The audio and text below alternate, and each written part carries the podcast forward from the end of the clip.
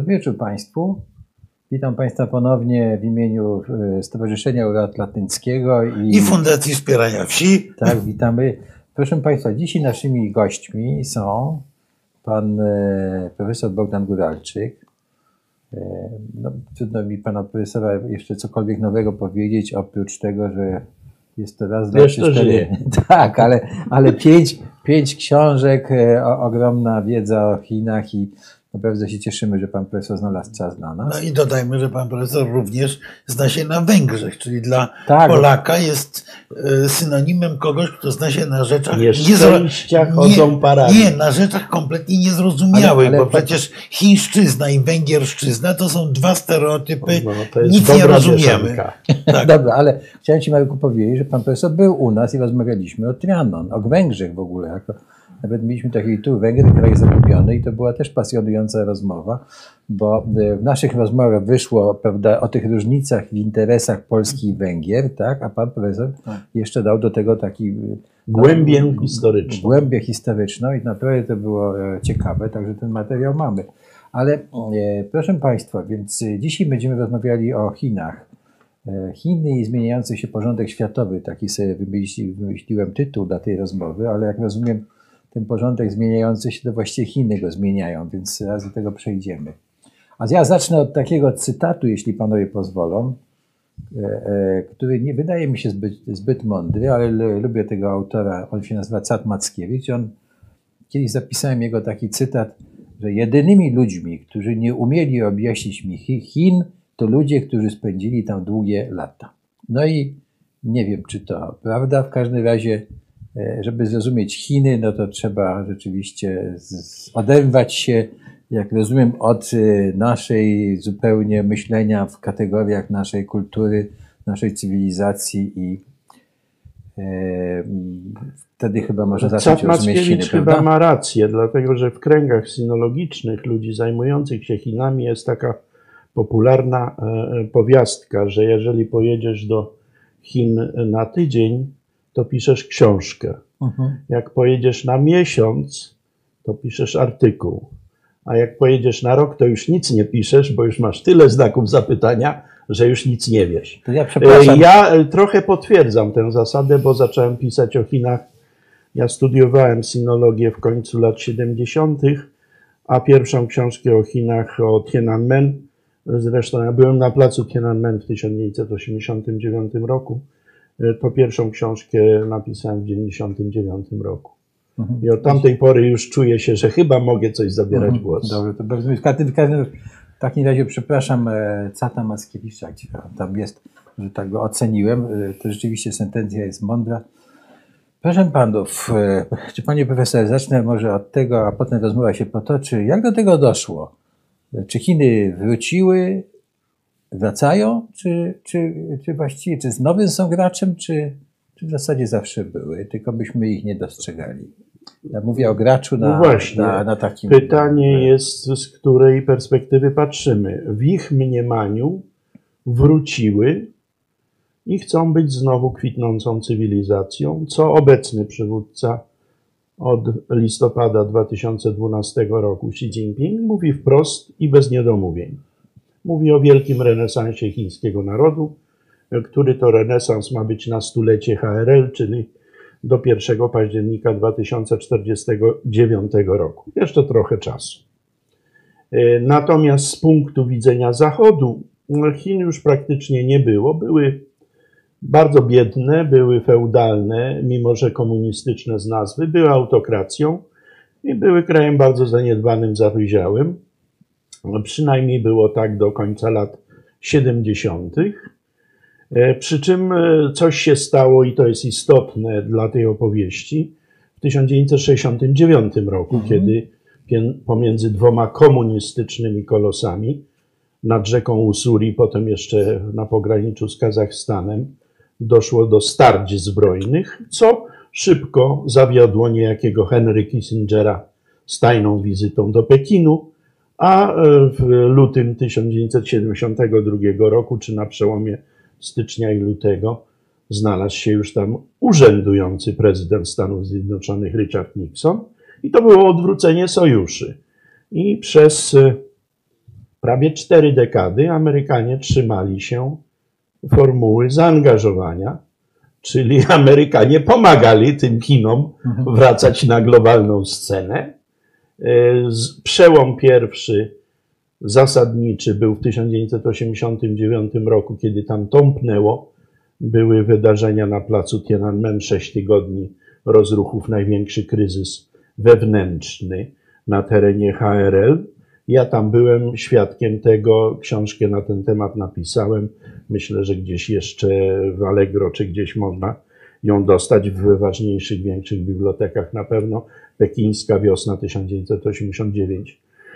I wtedy przyszły 3 wstrząsy i to może być zaczyn do naszej rozmowy dla przywódców chińskich. 89. Oni przestali wierzyć w sojusz, który dotychczas był. To quasi-sojusz z Amerykanami, że Amerykanie chcą zmienić system w Chinach. Że ci studenci pod hasłami demokratycznymi, oni tam kopię Statuły Wolności wnieśli przed portret Mao na placu Tiananmen. Większej obrazy dla tego reżimu nie było. I potem przyszła rzecz, którąśmy my zapomnieli, a Chińczycy, dla nich był to szok, mianowicie wojna w Kuwejcie. Kiedy Amerykanie zastosowali nowe technologie i Chińczycy zrozumieli, że oni są absolutnie w lesie, że oni są w epoce kamienia łupanego, a Amerykanie mają już nowe technologie. Tak jak w dobie wojennej. Pierwszy był szok, że chcą zmienić system. Drugi, że jesteśmy niekompatybilni i daleko za nimi. No i trzeci, najważniejszy. W 91 w grudniu Gorbaczow zdejmuje czerwoną gwiazdę z Kremla. Rozpada się Związek Radziecki. A głównym chińskim przywódcą jest Deng Xiaoping, wówczas 88-letni, który w latach 50., kiedy był sojusz chińsko-rosyjski, wpajał wszystkim członkom komunistycznej partii, ale nawet dzieciom w przedszkolach jedno hasło. Związek Radziecki dziś to nasze jutro. No to jeżeli takie hasło, no to za chwilę my, chińscy komuniści, wisimy na gałęzi. I 17 stycznia 1992 roku ten Xiaoping pojechał na południe kraju, takie kiedyś cesarze chińscy, takie Nanxiun, pielgrzymkę na południe urządzali i tam ogłosił zupełnie nową politykę. Koniec z reformami komunizmu i realnego socjalizmu. Włączamy miliardowy chiński rynek do globalizacji. A globalizacja to już były tylko kapitalistyczne rynki, no bo gdzie po 90 roku został realny socjalizm? W Korei Północnej i trochę na Kubie, ale nie do końca, bo zbyt blisko była Floryda. Znaczy trochę bym się z panem profesorem nie zgodził, znaczy te daty, kamienie węgielne, tak, zgoda. Tylko ja bym się nie zgodził z tym, że Chiny doszły do wniosku, wtedy właśnie po upadku Sowietów, że gospodarka kapitalistyczna. Wydaje mi się, że wręcz przeciwnie. Myślę, że pomysł na chiński kontrolowany kapitalizm to był jednak pomysł Denga. Zaraz, to musimy być precyzyjni. Okej, to był pomysł Denga, natomiast ten kapitalizm chiński jest bardzo szczególny, jest jednak pod gigantyczną kontrolą państwa. To jest model, który jest bardzo trudny w ogóle do zdefiniowania. Ja spróbuję zdefiniować. Proszę bardzo. Po pierwsze, co innego, co robimy nagminnie i co mieszamy, co innego model polityczny, co innego model ekonomiczny czy model rozwojowy. Jeśli chodzi o polityczny, to ustrój w Chinach został zaordynowany na 13. zjeździe KPH we wrześniu 1987 roku i się nazywa do dzisiaj socjalizm o chińskiej specyfice.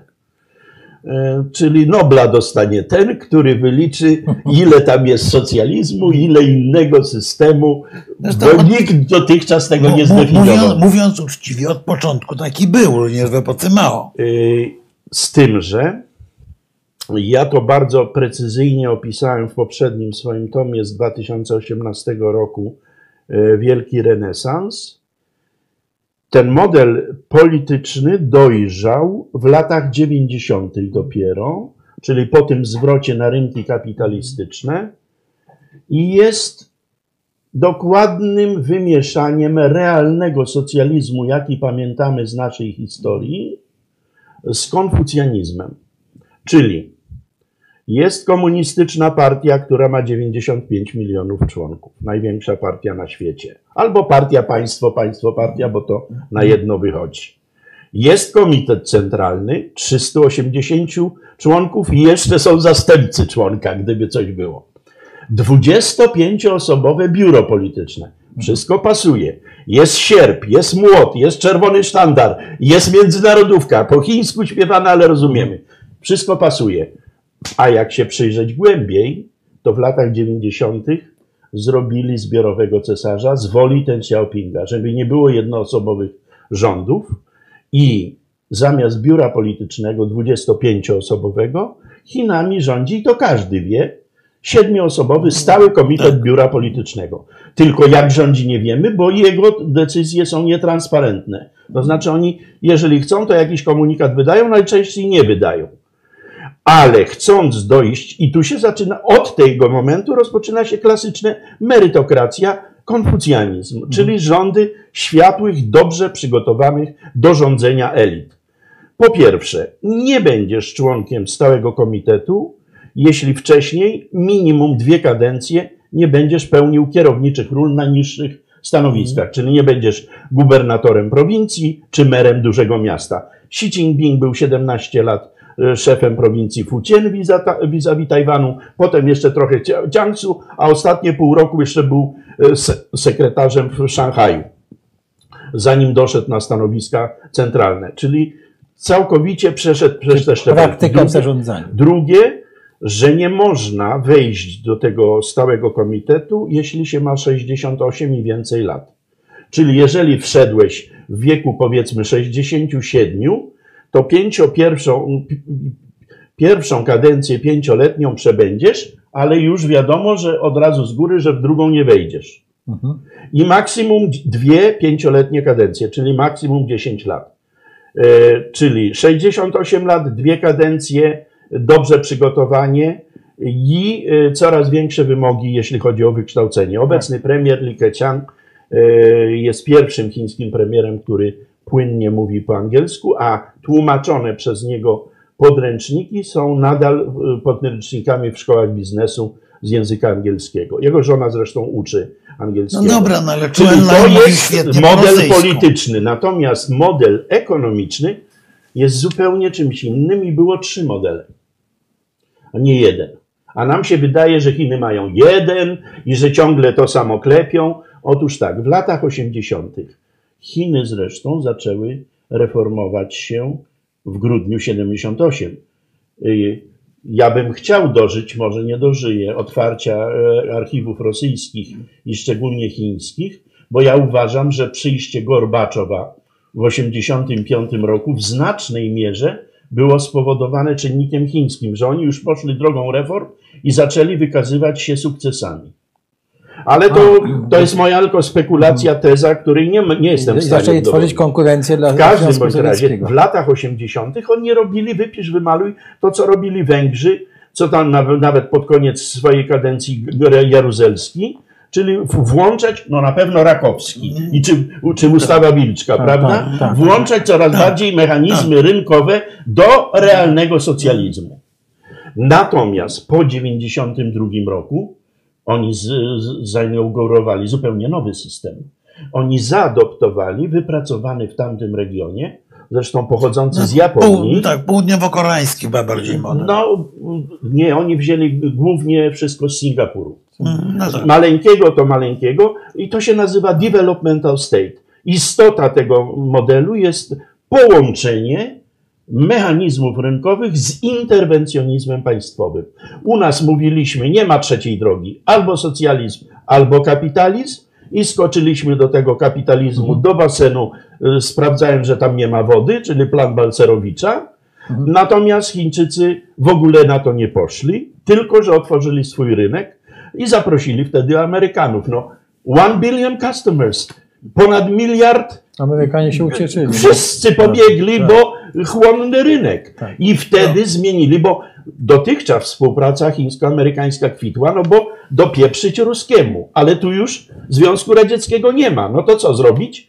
To Clinton, jego administracja zmieniła filozofię, żeby nadal być zaangażowanym. Więcej w Chiny zainwestujemy, to się bardziej zliberalizują. No to widzimy, jak się zliberalizowały. I teraz ten przywódca Xi Jinping znowu zmienił model rozwojowy w sensie gospodarczym. Znaczy, i może do tego dojdziemy, a może nie. Ta czapka państwowa jest w tej chwili dużo większa, przy czym ona w mojej ocenie zawsze była. Ale zawsze była. I to tu jest, nie ma sporu. Czyli tu trudno mówić o kapitalizmie sensu stricto. I rzeczywiście Amerykanie przez bardzo długi czas, nie tylko w odniesieniu do Chin, prawdę mówiąc, wyznawali teorię, że jak będziemy dużo handlować, jak się podniesie poziom życia, to się zliberalizuje system. Okazało się, że to tak nie działa, no ale to już jest jakby inna historia. Wracając do początku trochę. Otóż, czy Chiny wróciły, czy Chiny zawsze były? Otóż ja byłbym skłonny bronić tezy, że Chiny zawsze były z pewnymi zastrzeżeniami. Pamiętam, jest taka bardzo dobra książka Iana Morrisona, Dlaczego Zachód rządzi. Olbrzymie, grube tomisko. Znamy. I zaczyna się ta książka od tego, że od upadku Imperium Rzymskiego, czy właściwie od kryzysu Imperium Rzymskiego w III wieku, aż po wiek XVIII, największa gospodarka świata to była gospodarka chińska. Dopiero rewolucja przemysłowa zepchnęła Chiny na miejsca bycia centrum cywilizacji w skali globalnej. Oczywiście myśmy tego nie bardzo widzieli, bo z tymi Chinami było niewiele kontaktów, ale jednak Chiny były potęgą zawsze. Oczywiście czasami chwiejącą się, jak w starciu z Mongołami i tak dalej, ale były. I nawet w okresie wojen opiumowych, czyli wtedy, kiedy świat zachodni postanowił Chiny rozbić i skolonizować, nie w sensie kolonii, ale w sensie dominacji nad Chinami, nawet wtedy Chiny były, jak to się często zresztą w publicystyce, szczególnie brytyjskiej, mówiło, śpiącym olbrzymem. No to sprecyzujmy. I jeżeli można, już dokończę ten wywód. Zwróćmy uwagę, pomimo straszliwej słabości Chin, Japończycy w II wojnie światowej w Chinach ugrzęźli tak naprawdę. Nie byli w stanie Chin włączyć w swoją machinę wojenną. Potrafili inne kraje azjatyckie, podbite na dużo krócej, włączyć w tę swoją machinę wojenną. Chin nie potrafili nigdy. Wobec tego, no, powiedziałbym, że ten olbrzym chiński, ze względu na rozmiar kraju, ze względu na bardzo długą tradycję cywilizacyjną, odrębnej cywilizacji i wreszcie ze względu na ilość ludności, wszystkie te czynniki sprawiały, że Chiny zawsze były czynnikiem polityki globalnej, nawet wtedy, kiedy były pozbawione podmiotowości. No to sprecyzujmy. Rzeczywiście polecam tę książkę Iana Morrisa. To jest antropolog brytyjski, ale od długiego czasu w Stanach. Książka jest dostępna po polsku. Dlaczego Zachód rządzi? Jak dotąd. Z takim. Natomiast precyzyjniejsze są wyliczenia niejakiego Angusa Maddisona, nieżyjącego już niestety statystyka ekonomisty z OECD, który dwie ostatnie swoje książki poświęcił wyliczaniu statystycznemu roli wielkich mocarstw w dziejach, a drugą już tylko w Chinach. I obydwie są dla naszych słuchaczy, widzów dostępne w PDF-ie w internecie. Bardzo gorąco polecam. I z wyliczeń Maddisona, które naukowcy przyjmują, ja też, wynika, że po wojnach napoleońskich, przed wojnami opiumowymi, czyli przed 1839 rokiem, powiedzmy koło naszego powstania listopadowego, Chiny same dawały 1/3 światowego PKB, 30, prawie 3%. Natomiast później przyszło to, co oni nazywają 100 lat narodowego poniżenia, czyli były dwie wojny opiumowe, było strasznie krwawe powstanie Tajpingów, potem było powstanie Bokserów, potem upadło cesarstwo. Jak upadło cesarstwo, to ojciec Chin republikańskich Sun Yat-sen, jestem dumny, bo jestem jedynym polskim autorem, który jego biografię napisał, a on jest bohaterem narodowym tak. Tajwanu i w KRL też jest bardzo ważną postacią historyczną. Sun Yat-sen zażyczył sobie Chin republikańskich, które szybko przeobraziły się w wojny soldatesek, prywatnych armii, warlordów. Jakub Polit, taki historyk nasz z Krakowa, w średniowieczu mieliśmy bardzo podobne zjawisko w Chinach. No dobrze, tak, ale ja prowadzę do pewnej odpowiedzi i konkluzji, bo to nie jest tylko opowieść. Mianowicie potem przyszły dwie tak naprawdę inwazje japońskie, 31. Manchukuo, Puyi, ostatni cesarz i 37. Już wejście do Chin i niesławna masakra w Nankinie, 300 000 zamordowanych, wyrżniętych. Niedawno wydawnictwo Dialog dało pozycję chińską. Wcześniej taka pani Iris Chang, już nieżyjąca, Rzeź w Nankinie, taka książka u nas jest dostępna. I na to wszystko jeszcze zakończyło się to wojną domową między Kuomintangiem, Partią Narodową, a komunistami. A wiadomo, że każda wojna domowa jest najbardziej krwawa. W efekcie, i to jest konkluzja bardzo istotna, kiedy Mao doszedł do władzy i proklamował 1 października 1949 roku istnienie Chińskiej Republiki Ludowej, to ona miała już 0,5 miliarda ludzi wtedy było, ale 3,5% światowego PKB, a nie 10-krotnie mniej. I później była epoka Mao do jego śmierci 9 września 1976, i tylko trochę, że uprzemysłowili, ale na koniec epoki Mao udział Chin w sensie nominalnym wynosił 4,5. Czyli one były jednak słabe, one były poniżone, one nie odgrywały takiej roli, natomiast zawsze były wielkie i zawsze były najludniejszym państwem świata. No, a same pamiętały, że miały okresy świetności, co wystarczy wyjść, bo tutaj pagoda, tutaj jakiś zabytek, tutaj jakieś odkrycie, tu jakaś terakotowa armia. No więc to dobrze, jak już... zaplecze i podglebie było, tylko trzeba było je wydobyć. Trzeba było ruszyć to, co jest w chińskim DNA najważniejsze. Duch przedsiębiorczości. Mao Chińczyków, chińskich chłopów, 800 milionów, zapędził do Żamiękungszo, do komun ludowych, skomunizował i zrobił z nich karne wojsko, a ten Xiaoping mówił, bogaćcie się i dał kontrakty.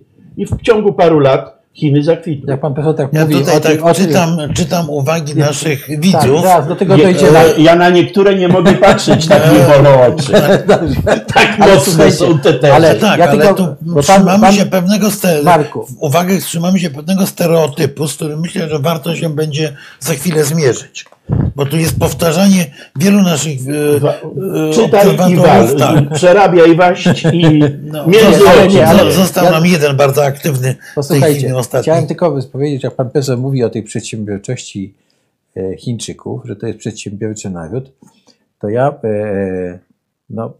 mam takie obrazki, jak gdziekolwiek były zamieszki, czy w Indonezji, czy gdzieś, no to atakowali sklepy chińskie. To tak jakby prawda, ludzie się mścili na tym, że ci Chińczycy wszędzie na świecie, gdzie się znaleźli, swoją pracą się dorabiali. Więc rzeczywiście oni mają coś w sobie takiego, że są narodem przedsiębiorczym. Bo był to historycznie zawsze naród bardzo liczny, żyjący w stosunkowo trudnych warunkach, warunkach naturalnych, które wymagały współpracy i wymagały w odróżnieniu od hodowli, czy od upraw zbóż, które mamy w Europie, ryż właściwie wymaga nieustannej pracy nad nim.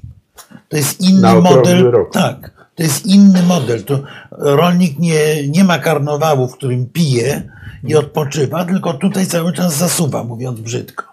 To jest jedna rzecz. Druga rzecz to jest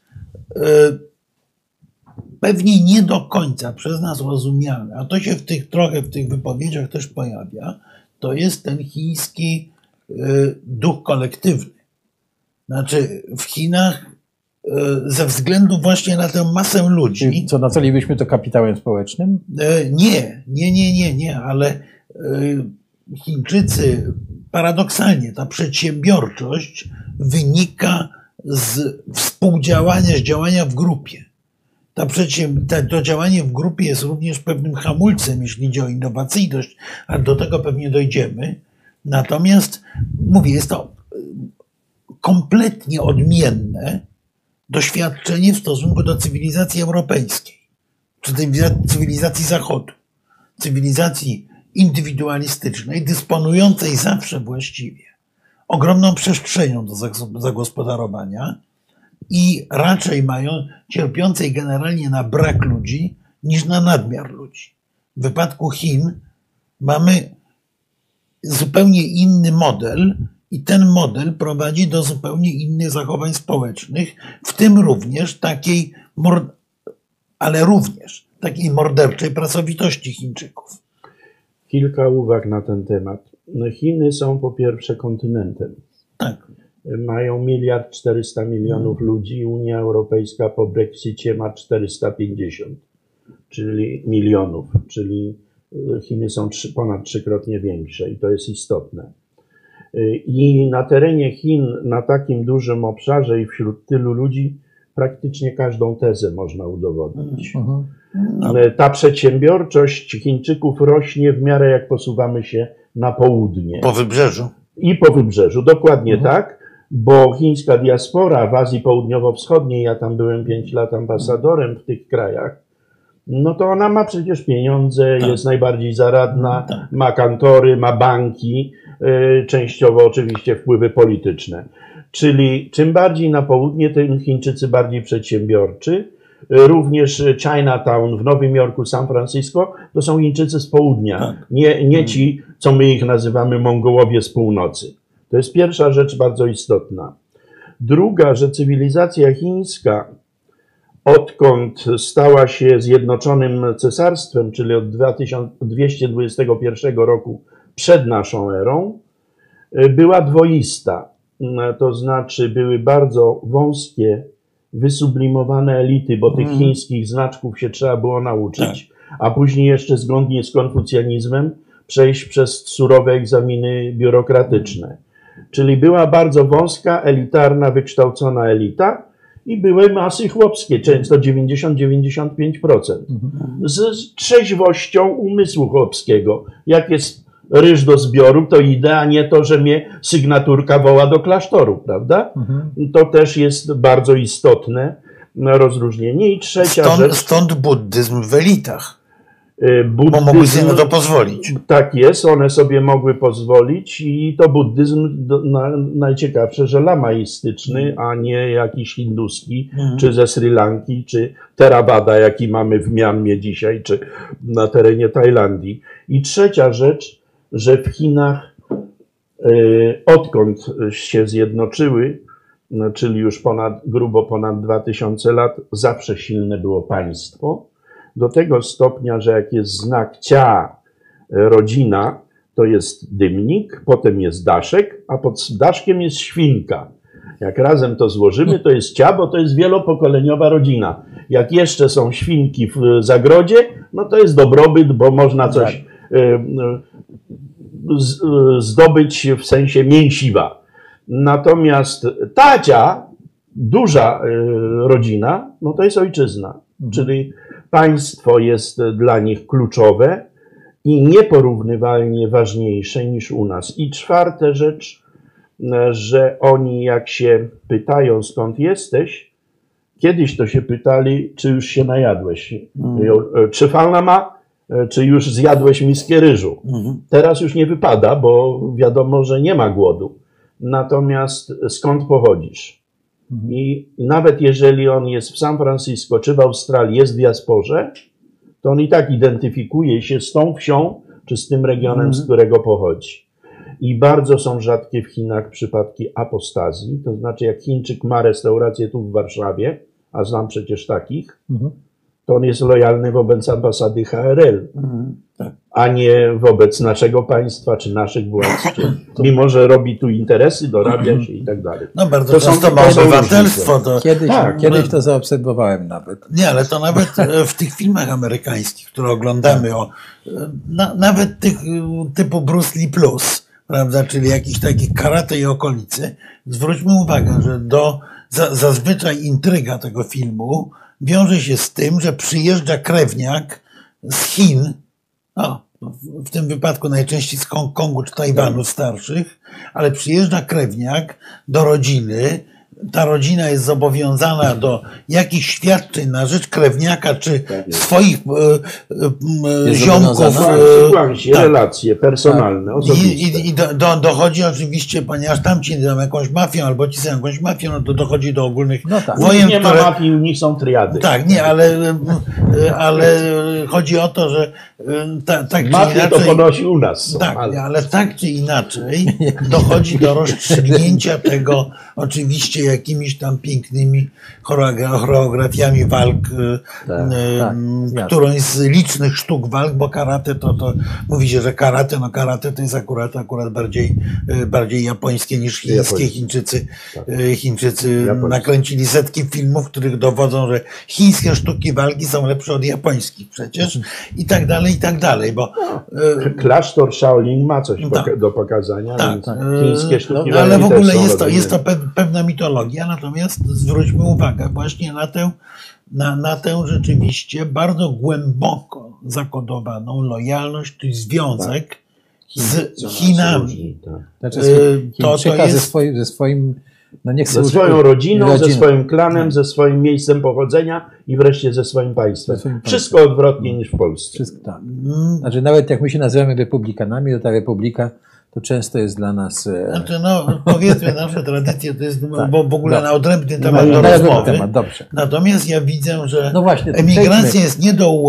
Zaczynając od końca, pan Robert Czech zdominował gorącej dyskusji, że emigracja jest do USA i Unii Europejskiej, a nie do Chin.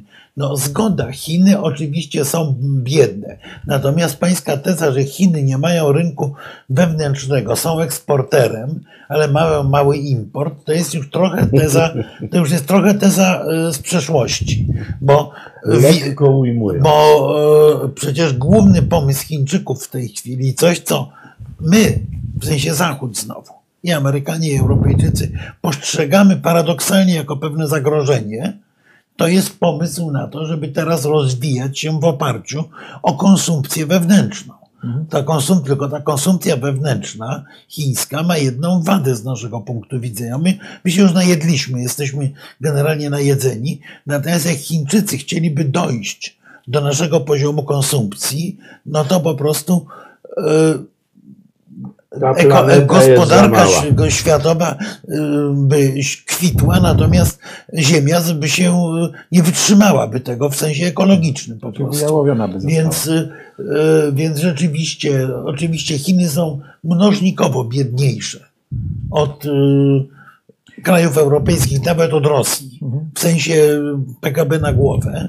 Natomiast Chiny zawsze w tego typu społeczeństwach w ogóle, chińskim, ale również indyjskim, podstawą było to, żeby wykarmić ludność.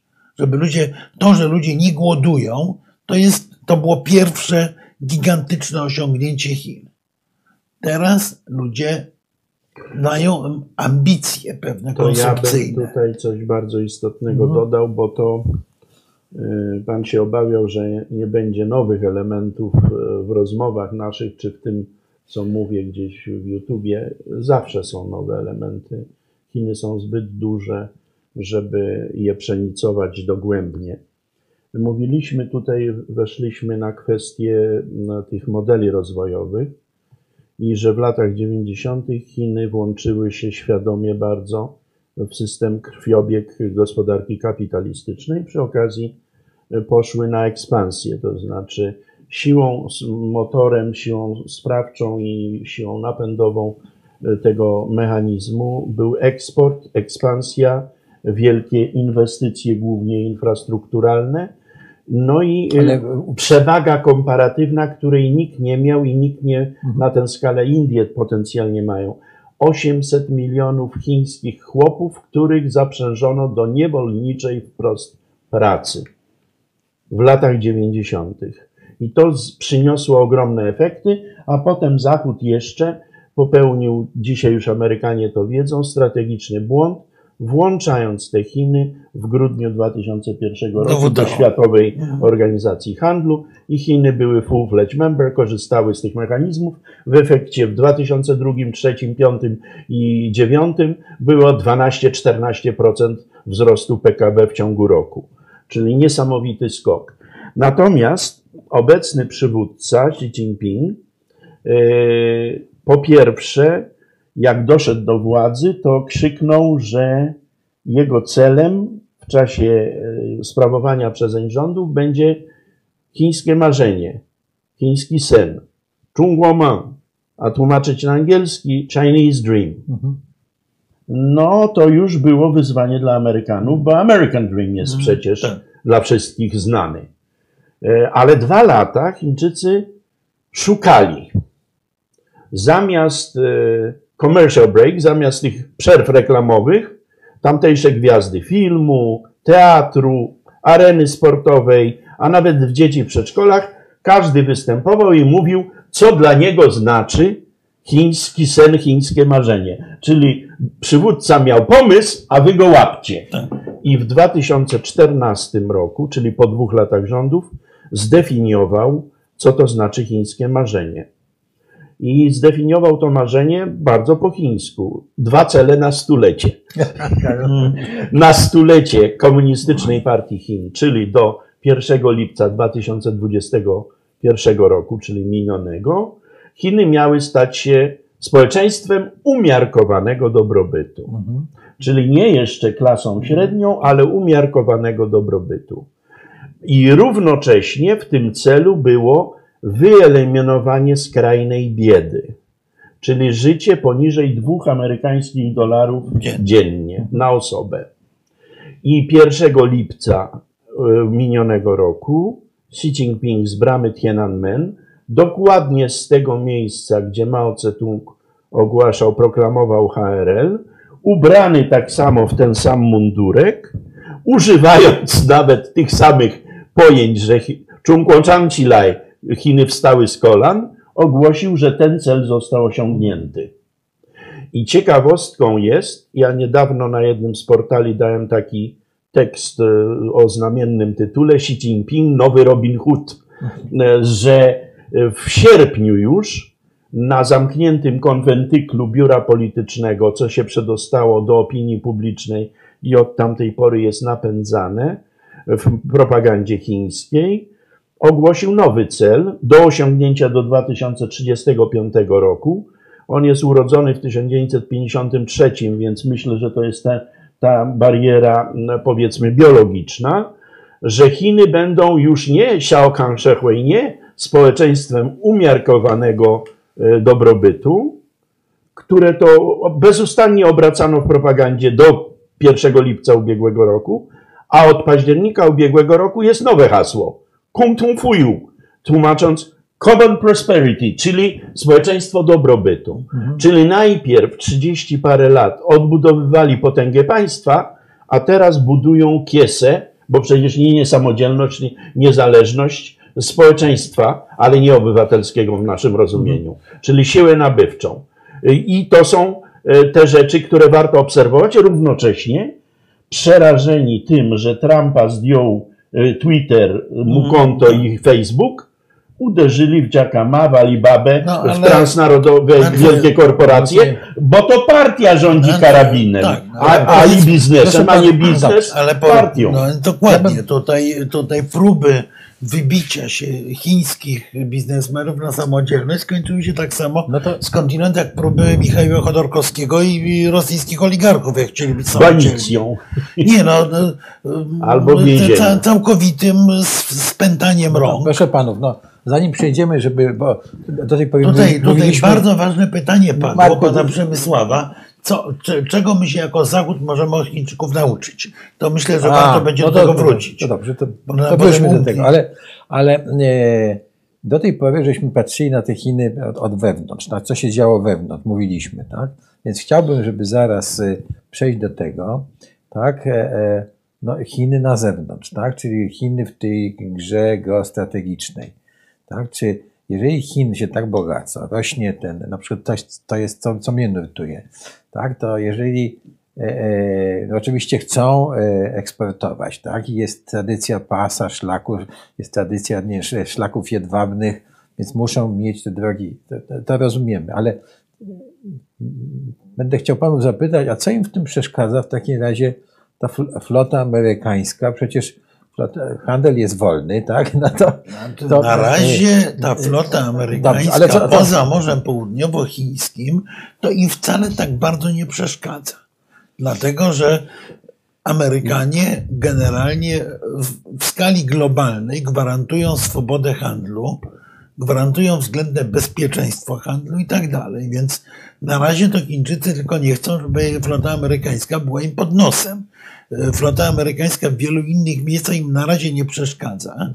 Natomiast oczywiście Chiny, realizując swoje marzenie imperialne, swoje marzenie o powrocie do roli państwa środka, czyli nie jednego z rozgrywających, tylko państwa, które ma być centrum świata, Chińczycy oczywiście wymyślili parę narzędzi.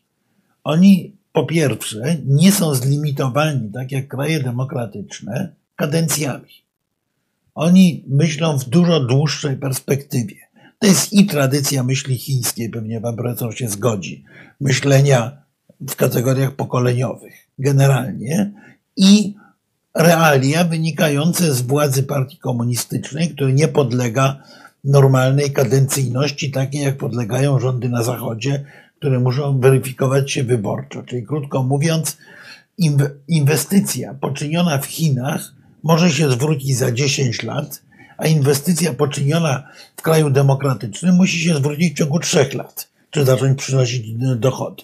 Więc to jest ta inna perspektywa. Natomiast co do pasa i szlaku, no oczywiście to był pomysł na budowę siły właśnie imperialnej Chin na zewnątrz. Tylko ja zwracam uwagę na jedną rzecz, że ta idea pasa i szlaku od dobrych kilku lat tak naprawdę zaczęła buksować, bo Chińczycy w pewnym momencie, mam wrażenie, przestali mieć pomysł, do czego to ma służyć.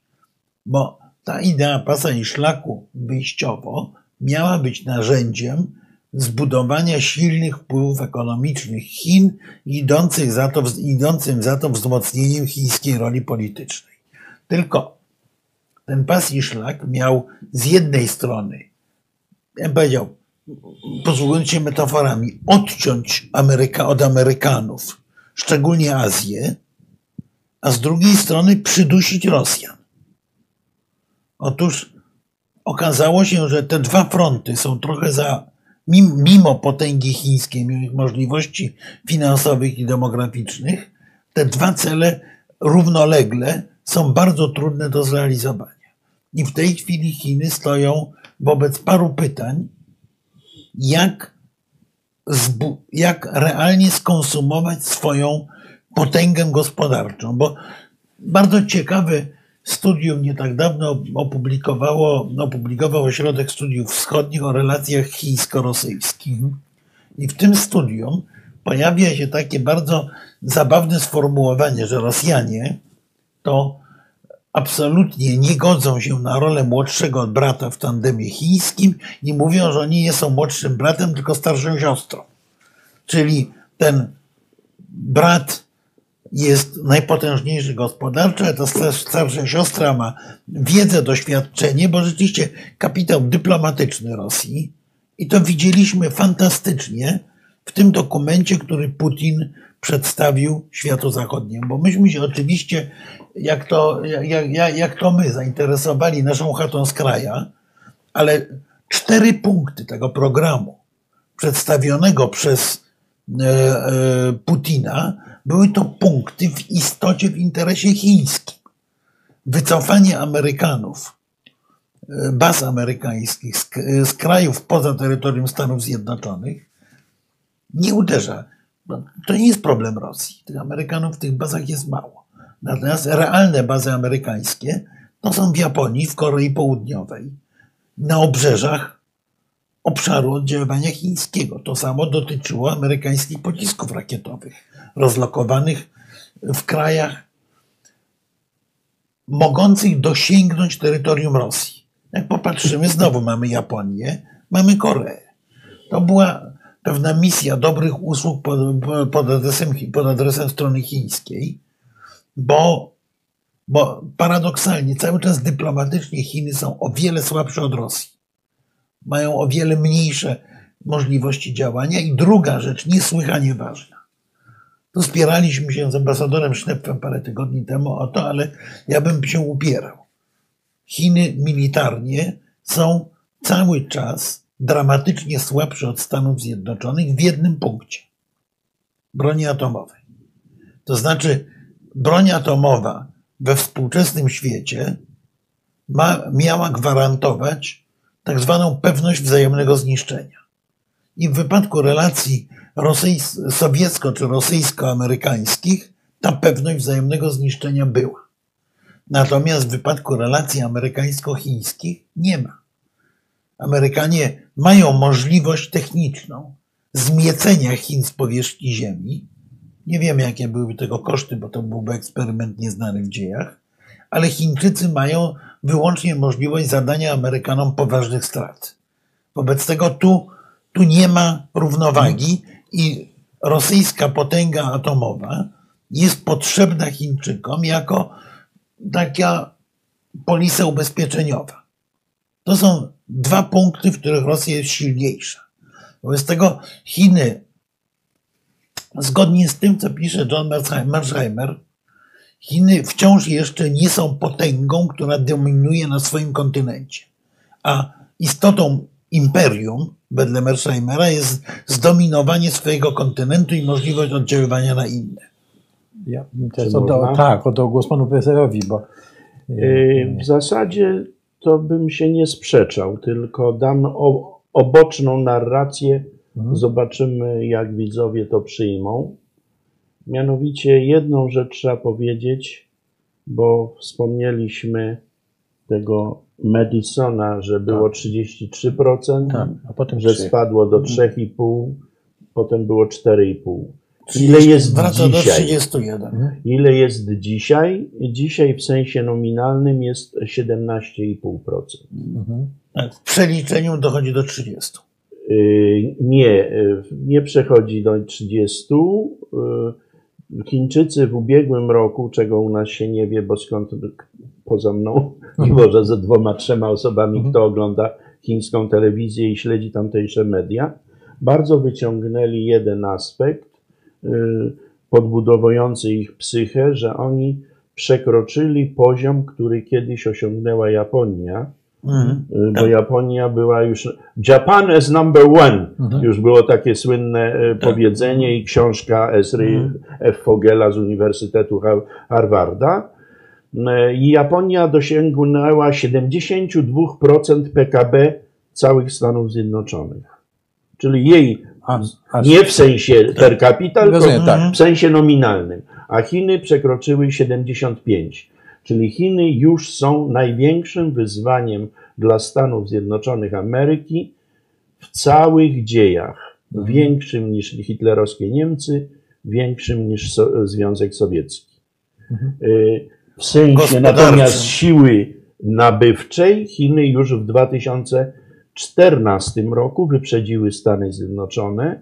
To Purchasing Power Parity, to wielu ekonomistów, ja też, uważa, że to jest lepszy miernik i w tym sensie Chiny już są największą gospodarką świata nominalnie, ponieważ one teraz w czasie pandemii normalnie funkcjonują, nie mają ofiar śmiertelnych COVID-u, więc już podają 2027-2028, wcześniej nie podawały, że przegonią Stany również w sensie nominalnym. To jest pierwsza rzecz.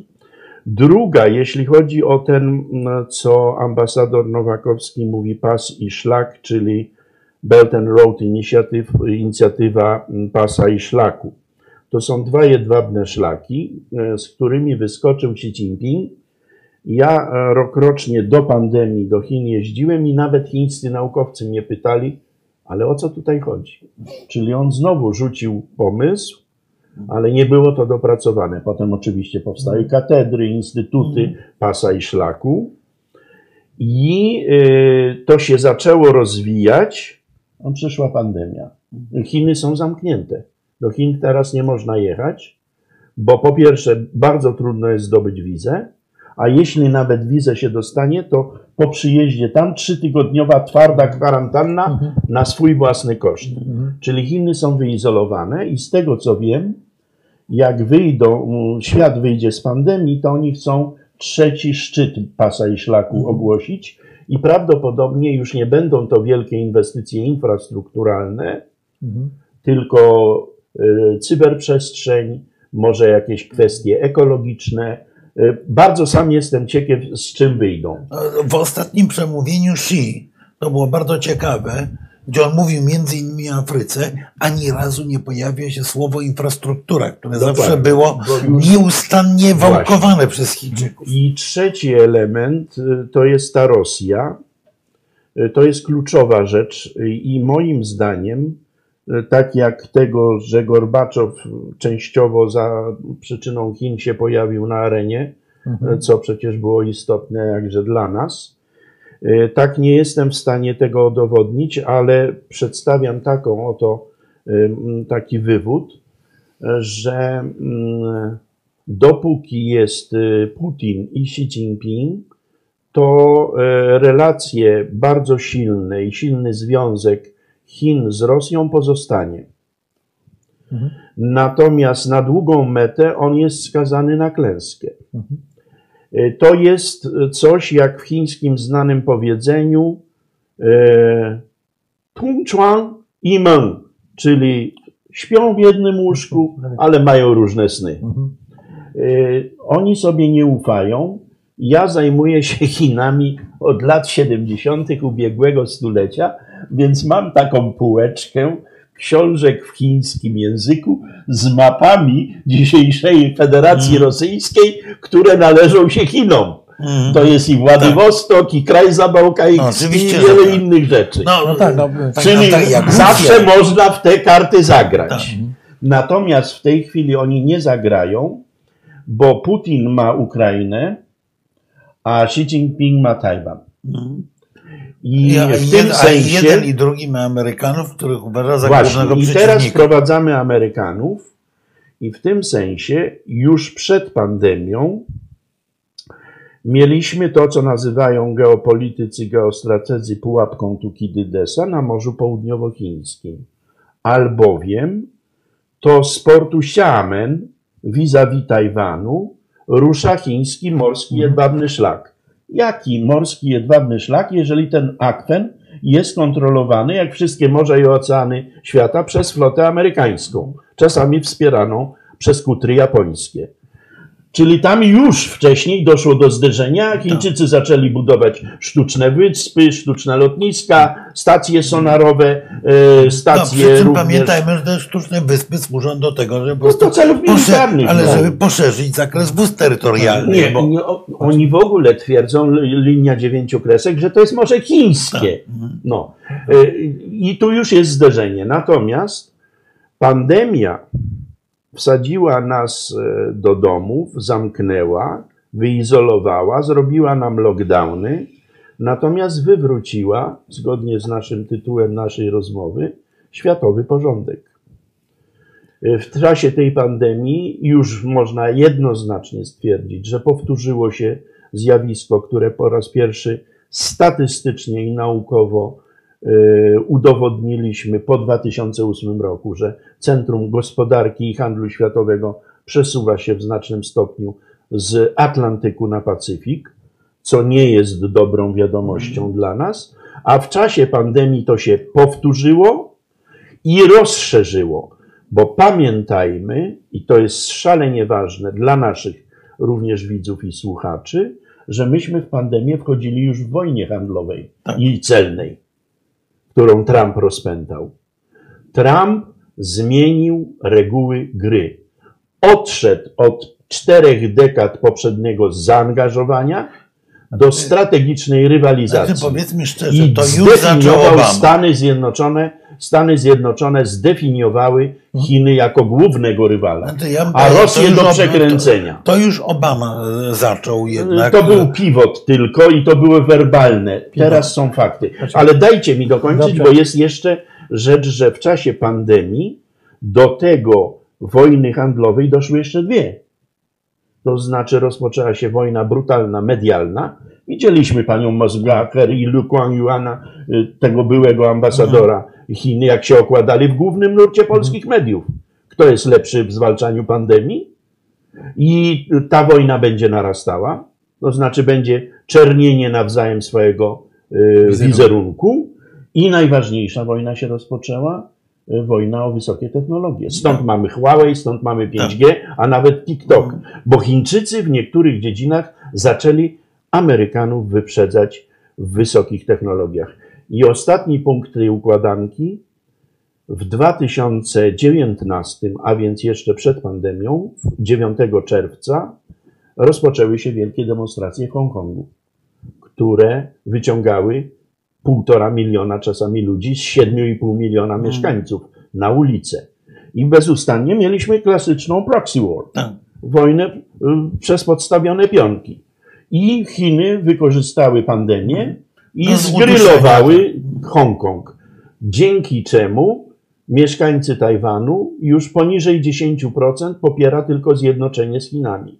Czyli ten nadrzędny cel Xi Jinpinga. I w tej chwili ja uważam, że do wcześniejszego Morza Południowochińskiego doszła druga pułapka Tukididesa, poważniejsza, czyli kwestia Tajwanu. Bo ten przywódca chiński dał jednoznacznie do zrozumienia, że nie ma dla niego ważniejszego celu strategicznego niż, co potwierdził parę dni temu w orędziu noworocznym, że nie ma dla niego strategicznego celu ważniejszego niż połączenie wszystkich Chińczyków, bo on chce jak Mao Tse-tung zawisnąć z portretem, że zjednoczył chińskie wszystkie ziemie. Czyli zaanektował Morze Południowochińskie i Tajwan. Pytanie tylko, co na to Amerykanie, którzy już w wojnie koreańskiej zdefiniowali Tajwan jako swój niezatapialny lotniskowiec. Nie tylko lotniskowiec. Ja bym powiedział, że to, co pan profesor mówi, jest oczywiście ja się zgadzam, ale ja co więcej sądzę, że ta sławetna pułapka Tukididesa działa w tej chwili w wersji turbo. Dlaczego w wersji turbo? Otóż z jednej strony Amerykanie są przekonani, nie bez przyczyny, że Chińczycy ich doganiają, wypierają, chcą ich zepchnąć z piedestału dominującego mocarstwa. Takie jest myślenie w Waszyngtonie, takie jest myślenie również Johna Smitha gdzieś w amerykańskiej prowincji. Ci Chińczycy są źli. Tak jak wcześniej... Media pomogą, zgoda. Oczywiście, że media w tym też uczestniczą, ale proszę zwrócić uwagę, że patriota amerykański 20 lat temu nie kupował japońskiego samochodu.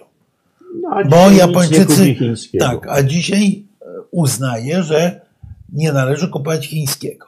Ale więcej, ten patriota amerykański jest zdania, że być może należy po prostu zrobić tym Chińczykom kęsim, czyli przeprowadzić normalny konflikt zbrojny. Ja uważam, że duża część, nie wszyscy, bo tu akurat chyba sam Biden niekoniecznie jest do tego przekonany, nie wiem, natomiast duża część amerykańskiej klasy politycznej świadomie chce popchnąć Chiny do wojny. Chce popchnąć Chińczyków do tego, żeby przekroczyli granicę konfliktu kinetycznego, uważając, że Stany Zjednoczone, że to jest ostatni moment, kiedy Stany Zjednoczone mogą wygrać wojnę. Tylko, jak mówię, jest jeszcze gorzej, bo mamy pułapkę Tukididesa w wersji turbo, ponieważ z kolei Chińczycy, to też widać, przynajmniej w tej anglojęzycznej, czy tłumaczonej na angielski części publicystyki chińskiej, Chińczycy z kolei dochodzą do wniosku, że jest odwrotnie, że ci Amerykanie okrążają ich, budują przeróżne sojusze dookoła Chin i że pozycja Chin w stosunku do mocarstwa amerykańskiego słabnie, bo Amerykanie dogadują się z Indiami, tworzą AUKUS-y i tak dalej, i tak dalej. Wobec tego Chiny muszą zrealizować swoje cele w stosunkowo niedługim czasie. Wobec tego obie strony uważają, że czas gra na ich niekorzyść.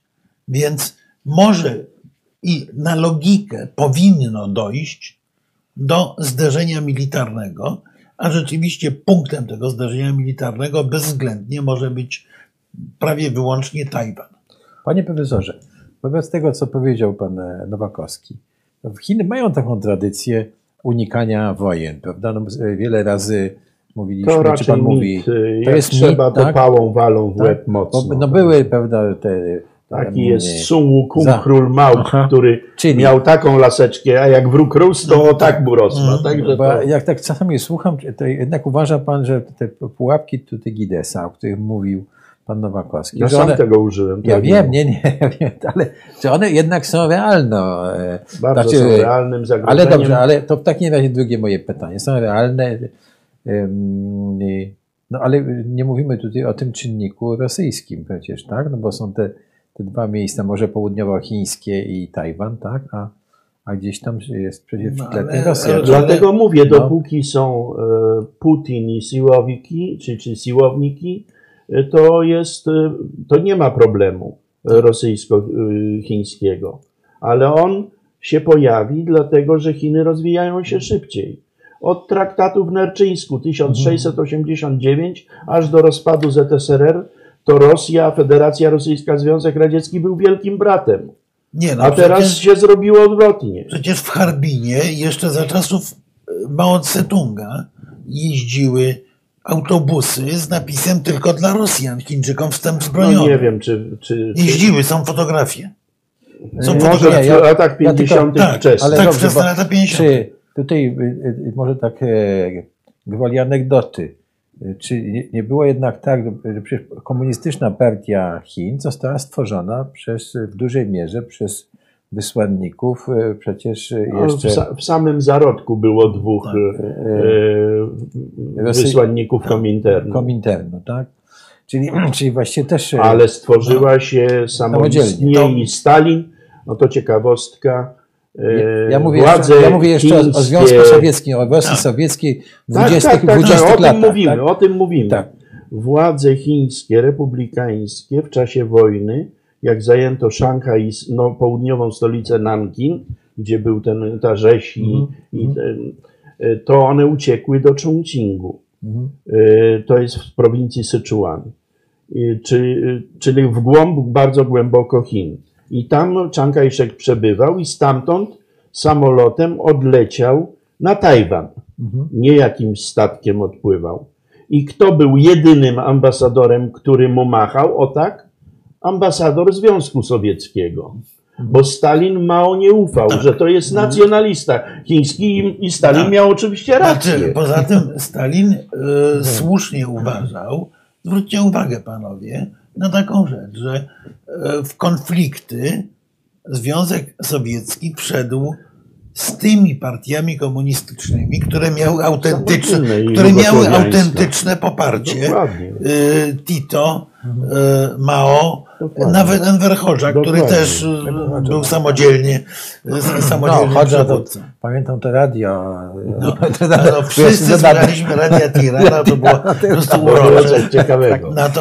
Natomiast ja myślę o czymś innym. Otóż ja twoje pytanie rozumiem trochę tak, że jest Rosja. Więc Rosjanie oczywiście o niczym innym nie mogą marzyć, jako wojnie amerykańsko-chińskiej. No oczywiście.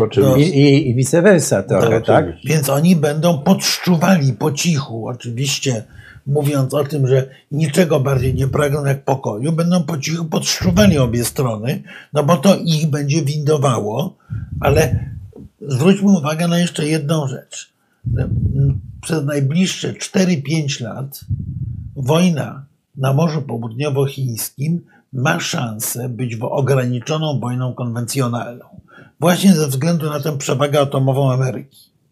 jeżeli Chiny zbudują arsenał atomowy, a budują go bardzo intensywnie, bo jeszcze... Ian Morris. Tak. To wtedy będzie inna rozmowa. Ale szczególnie mówię o arsenale atomowym, no bo wtedy zaczyna nam grozić rzeczywiście globalna wojna atomowa.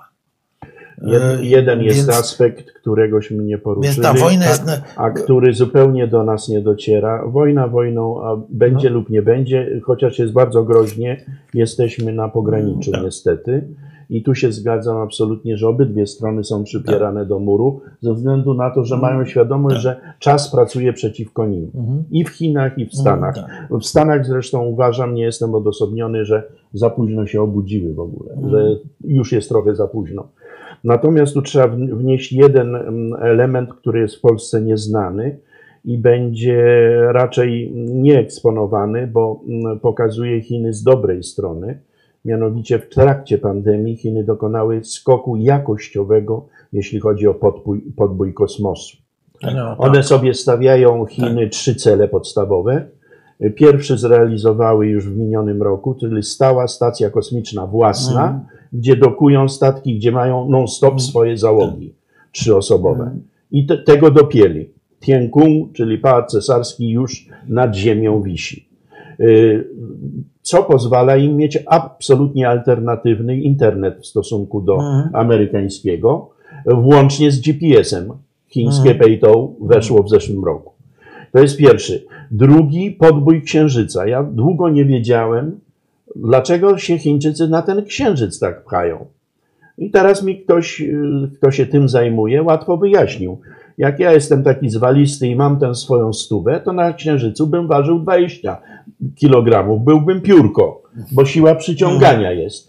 Czyli stamtąd, jak tam się wyrzutnie zrobi, to jest koszt 5-krotnie mniejszy, czyli trzeba tam zrobić stację, a po co w kosmos, na Marsa i gdzie indziej? Bo są ziemie rzadkie, bo są te pierwiastki, którzy wszyscy naukowcy mówią, że bez nich nie ma postępu naukowo-technicznego. Dają przewagę. I one są na ziemi i mają, Chiny mają prymat na to, może już nie monopol totalny, jaki miały. No tak, ale Chiny już w dużym stopniu wyeksploatowały swoje złoża. Niekoniecznie, to jest kraj jeszcze, ale mają świadomość, że wyeksploatują i dlatego idą w kosmos, żeby tam szukać. I to jest zagrożenie potworne dla Amerykanów.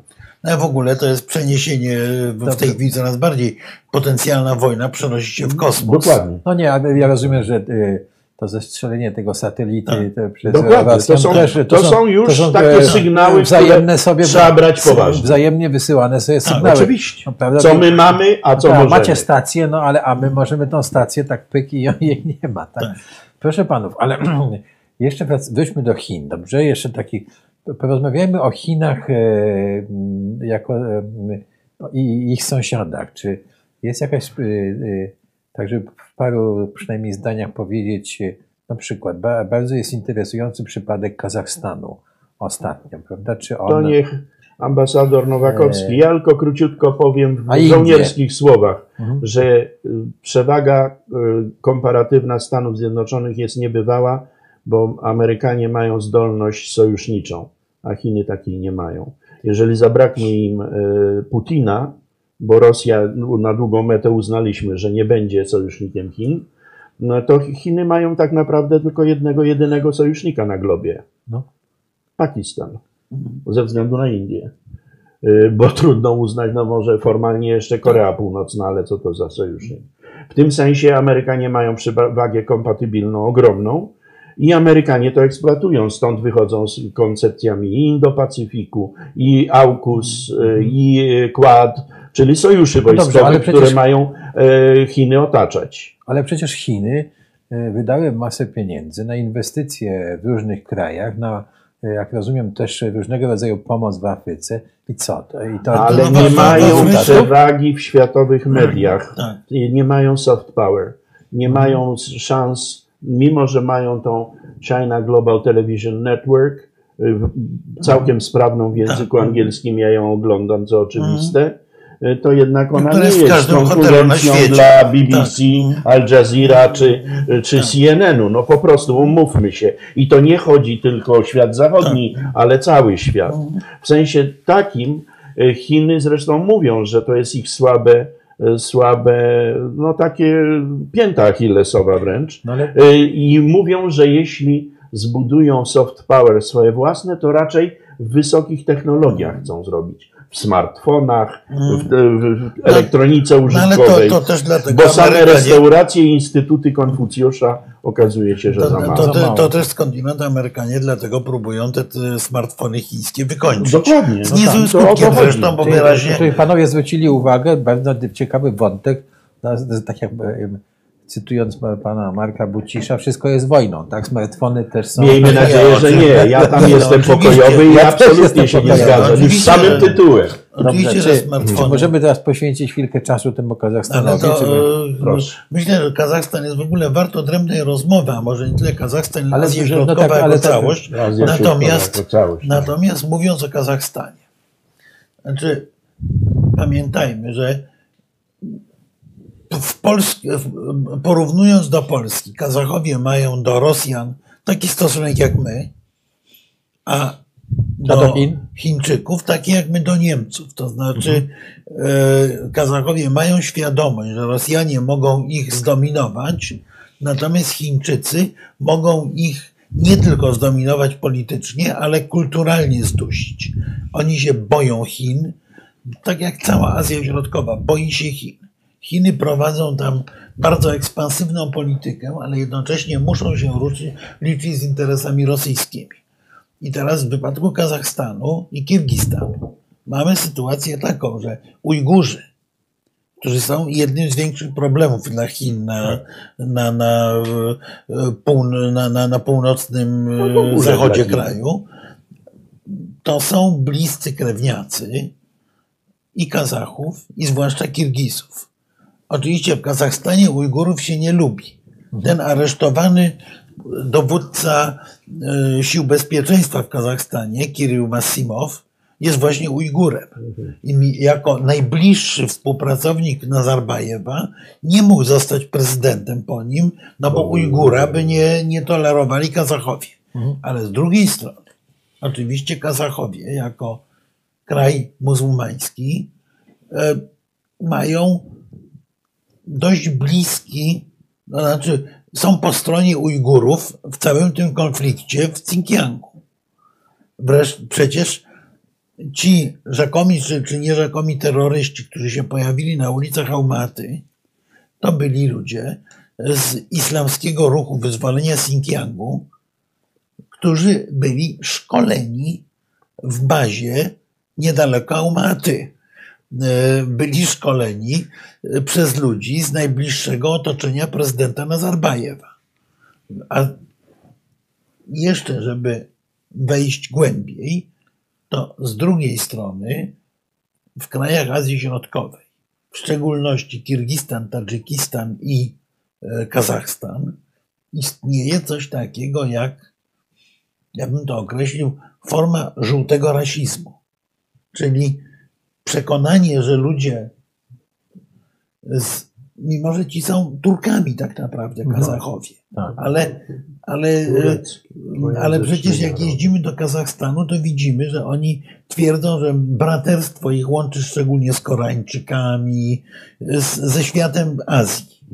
Więc to jest jeszcze bardziej skomplikowana układanka, niż nam się wydawało. Ale tu jest pole rywalizacji z Rosją. Chińczycy próbowali wejść w tę rywalizację bardzo miękko. Głównie i niesłychanie mądrze. Inwestowali w dwa najbiedniejsze kraje Azji Środkowej, Kirgistan i Tadżykistan. Dlaczego? Dlatego, że to są źródła wody dla całego regionu.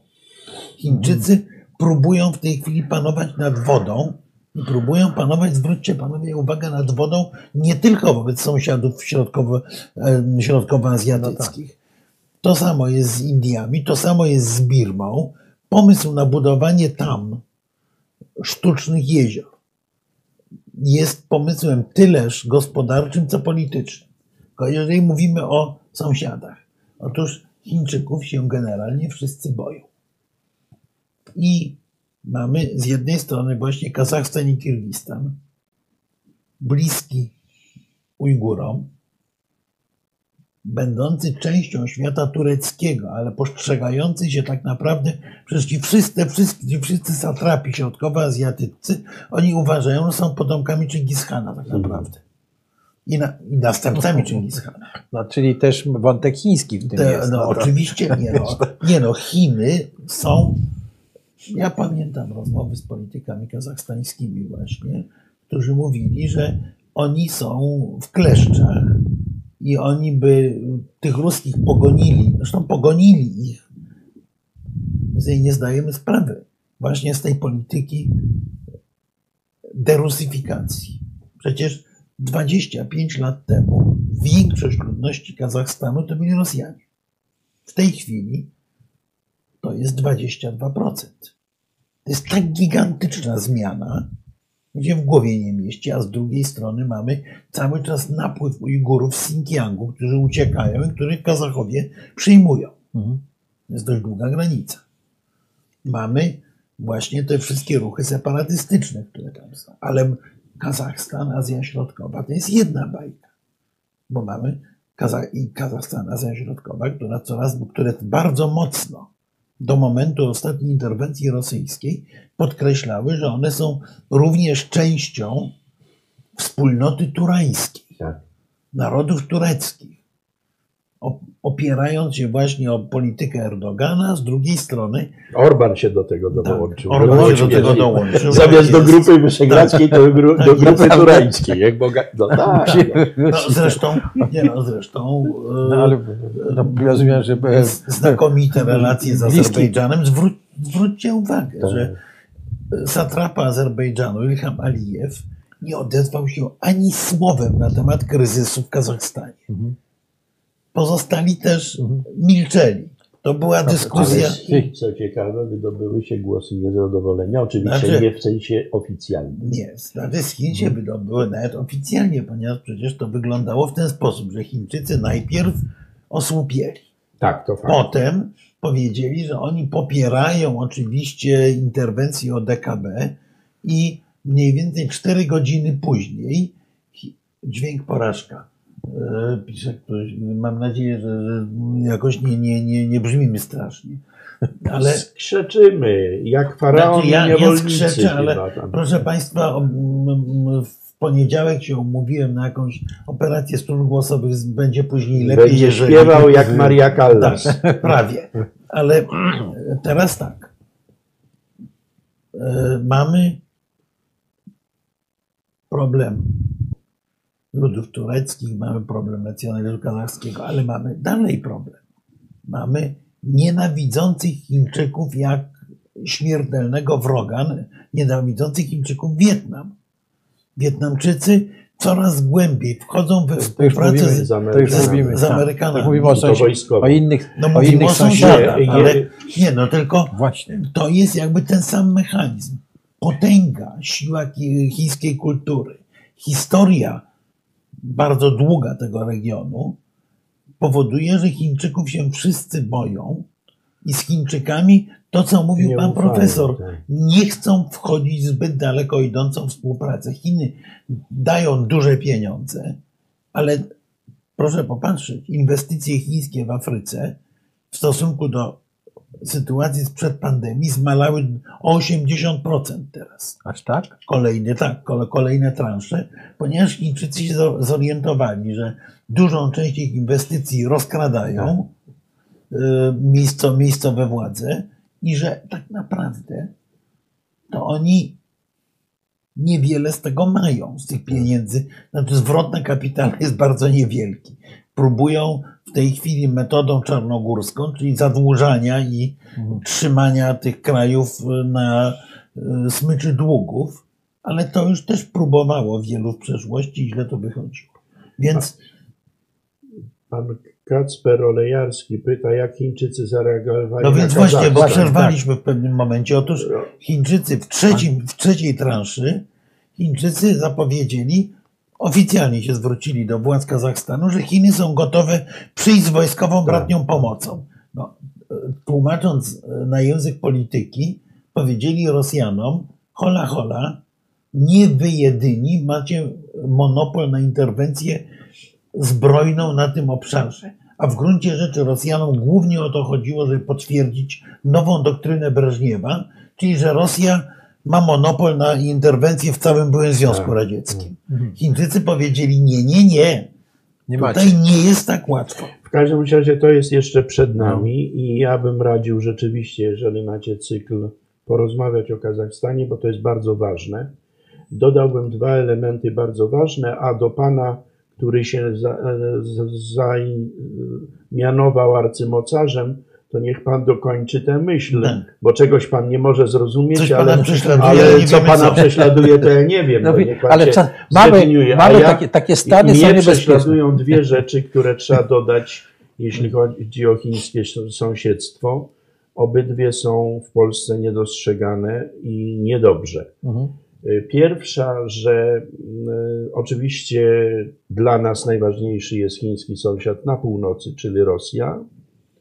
I zawsze warto mieć na uwadze, że kiedyś w 1905 Piłsudski spotkał się z Dmowskim na ulicach Tokio, bo sąsiad mego sąsiada jest mym przyjacielem. No, czego oczywiście w naszym niestrategicznym myśleniu w ogóle nie ma. Ale jeśli byśmy tak sąsiad na jego sąsiada, moim przyjacielem, tę zasadę wcielali w życie, to są nie tylko Chiny, ale są i Indie, które my zbyt często przeoczamy. Ja tak się złożyło, że od połowy minionej dekady przez wiele lat jeździłem do Indii z wykładami o Chinach. Przecież ich nie interesowało, co w Polsce czy w Grupie Wyszehradzkiej, umówmy się. Natomiast interesowało mnie to, co ja mam do powiedzenia o Chinach. No i oczywiście to przerwało, chociaż jeszcze byłem w styczniu 2020 roku. Ostatnio mój wyjazd, od tamtej pory już nie latam. Byłem w New Delhi z wykładami takimi. I teraz ja zaopatrzyłem się w ostatnim czasie po wydaniu najnowszej książki o Chinach i zacząłem czytać strategów i myślicieli hinduskich, indyjskich i zaprezentowałem nawet u Jacka Bartosiaka w Strategy and Future takiego Shivshankar Menon.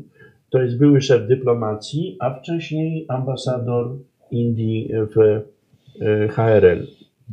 Myśmy mieli taki przypadek, pan ambasador pewnie zna pana Kozłowskiego, który był ambasadorem Unii Europejskiej w New Delhi, w Indiach. I on, jak się dowiedział, że ja z jednym z tych wykładów przyjeżdżam, to mi podstawił kierowcę i zawiózł ten kierowca mnie do ambasadora rezydencji Unii Europejskiej, nie polskiego. I tam siedziała trójka, plus jeszcze jeden ekspert. Trójka byłych ambasadorów Indii w HRL, w tym ten Shivshankar Menon, który był jeszcze szefem dyplomacji. Myśmy mieli 2,5-godzinną, fascynującą rozmowę. Myślę, że i dla nich, bo inaczej by nie ciągnęli. Dla mnie była fascynująca. I wtedy ja zrozumiałem, co następuje. Modi, który doszedł do władzy w 2014 roku, był tym politykiem, przywódcą Indii, który najczęściej spotykał się z przywódcą Chin. W różnych konfiguracjach ponad 14 razy. Niezdalnie. I wydawało się po 2008 roku, i ja nawet tę tezę wtedy głosiłem, że będzie sojusz wschodzących rynków wymierzony w Stany Zjednoczone. Zapomnijmy o tym, nie będzie takiego sojuszu. Jak ja chcę przeczytać coś bardzo złośliwego i takiego pikantnego, wymierzonego w Chiny, to nie czytam amerykańskiej literatury, ja biorę indyjską. Bo oni mają zapiekłość, że Chinom lepiej idzie. Proszę sobie wyobrazić, że jak Chiny ruszały do reform, to Indie były bogatsze. A dzisiaj PKB Indii jest 1/5 tego. W ramach grupy BRICS Chiny same, czyli Brazylia, Rosja, Indie, Chiny i South Africa, Chiny same mają większe PKB i obroty handlowe niż cała reszta razem wziąwszy, co jest szczególnie bolesne dla Indii. Dlatego Indie powiedziały mi, my jesteśmy i będziemy swing state. Tym wożącym się, co to zbliżą się z Ameryką, porozmawiają, puszczą Japonię, czy Australię, czy a jak co trzeba, to kałasznikowy i inną broń od Rosji. Tak? Czyli, ale Indie są bardzo ważne i pozostaną ważne. I oni mi powiedzieli, dzielę się to tu z Państwem, że Indie będą szły na współpracę daleko idącą ze Stanami Zjednoczonymi na pograniczu sojuszu, ale będzie jeden moment. Nie pójdą razem ze Stanami na wojnę z Chinami. To jest ten moment, którego oni nie przekroczą, bo mają doświadczenia wojny 1962 roku, bardzo bolesne, mają Pakistan i 134 tysiące kilometrów kwadratowych spornych terytoriów, bo nigdy nie delimitowali tych granic. Tak, czyli 1/3 terytorium Polski jest więcej. Jeśli chodzi o te... Nie, jeszcze jest jeden element do tej układanki szalenie ważny. Mianowicie znamy w Polsce taką książkę, kiedyś była czytana z wypiekami Zbigniewa Brzezińskiego. Brzeziński znowu niedługo będzie popularny w Warszawie, więc znowu warto sięgnąć. Wielka szachownica z końca lat 90. I Brzeziński zdefiniował tam czarny sen amerykańskiego stratega. Wiecie panowie, co to jest? Wiemy. Czarny Iran. To chodzi. Jak będzie współpraca Rosji, Chin i Iranu. A Iran został desygnowany na ostatnim szczycie Szanghajskiej Organizacji Współpracy jako kraj, który ma robić porządki w Afganistanie po wyjściu Amerykanów. Więcej, Iran został, mimo embarga amerykańskiego, został zaproszony do członkostwa w SZOW. I dostał full-fledged membership. Natomiast powiem tak, niewątpliwie i Indie, i Rosja. Zaraz będzie wreszcie przejść do pytań. Czy on się zdefiniował, ten pan? Nie. Natomiast i Indie, i Rosja niewątpliwie z zachwytem będą patrzyły na wojnę amerykańską. O, proszę o opinię, kiedy Chiny zajmą Tajwan. Jutro po południu. A najlepiej za 50 lat, bo ja nie dożyję, to wtedy już na pewno będę wiedział. Ja pamiętam. Panowie, uporządkujmy dyskusję. Otóż w wypadku wojny bardzo prawdopodobnej, ja 51% na wojnę stawiam, kiedy Chiny zajmą Tajwan, nie wiem, jeżeli to niedługo, albo wcale.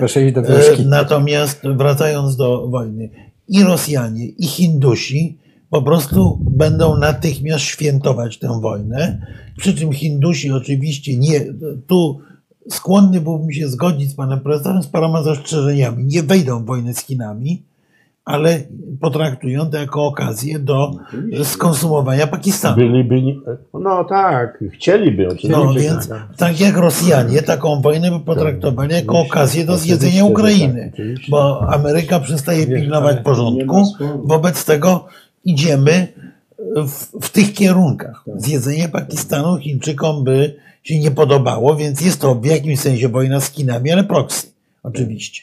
Zresztą granica chińsko-indyjska jest trudna do tego, że tam toczyli wojnę, no, chyba żeby się desantować w Tybecie.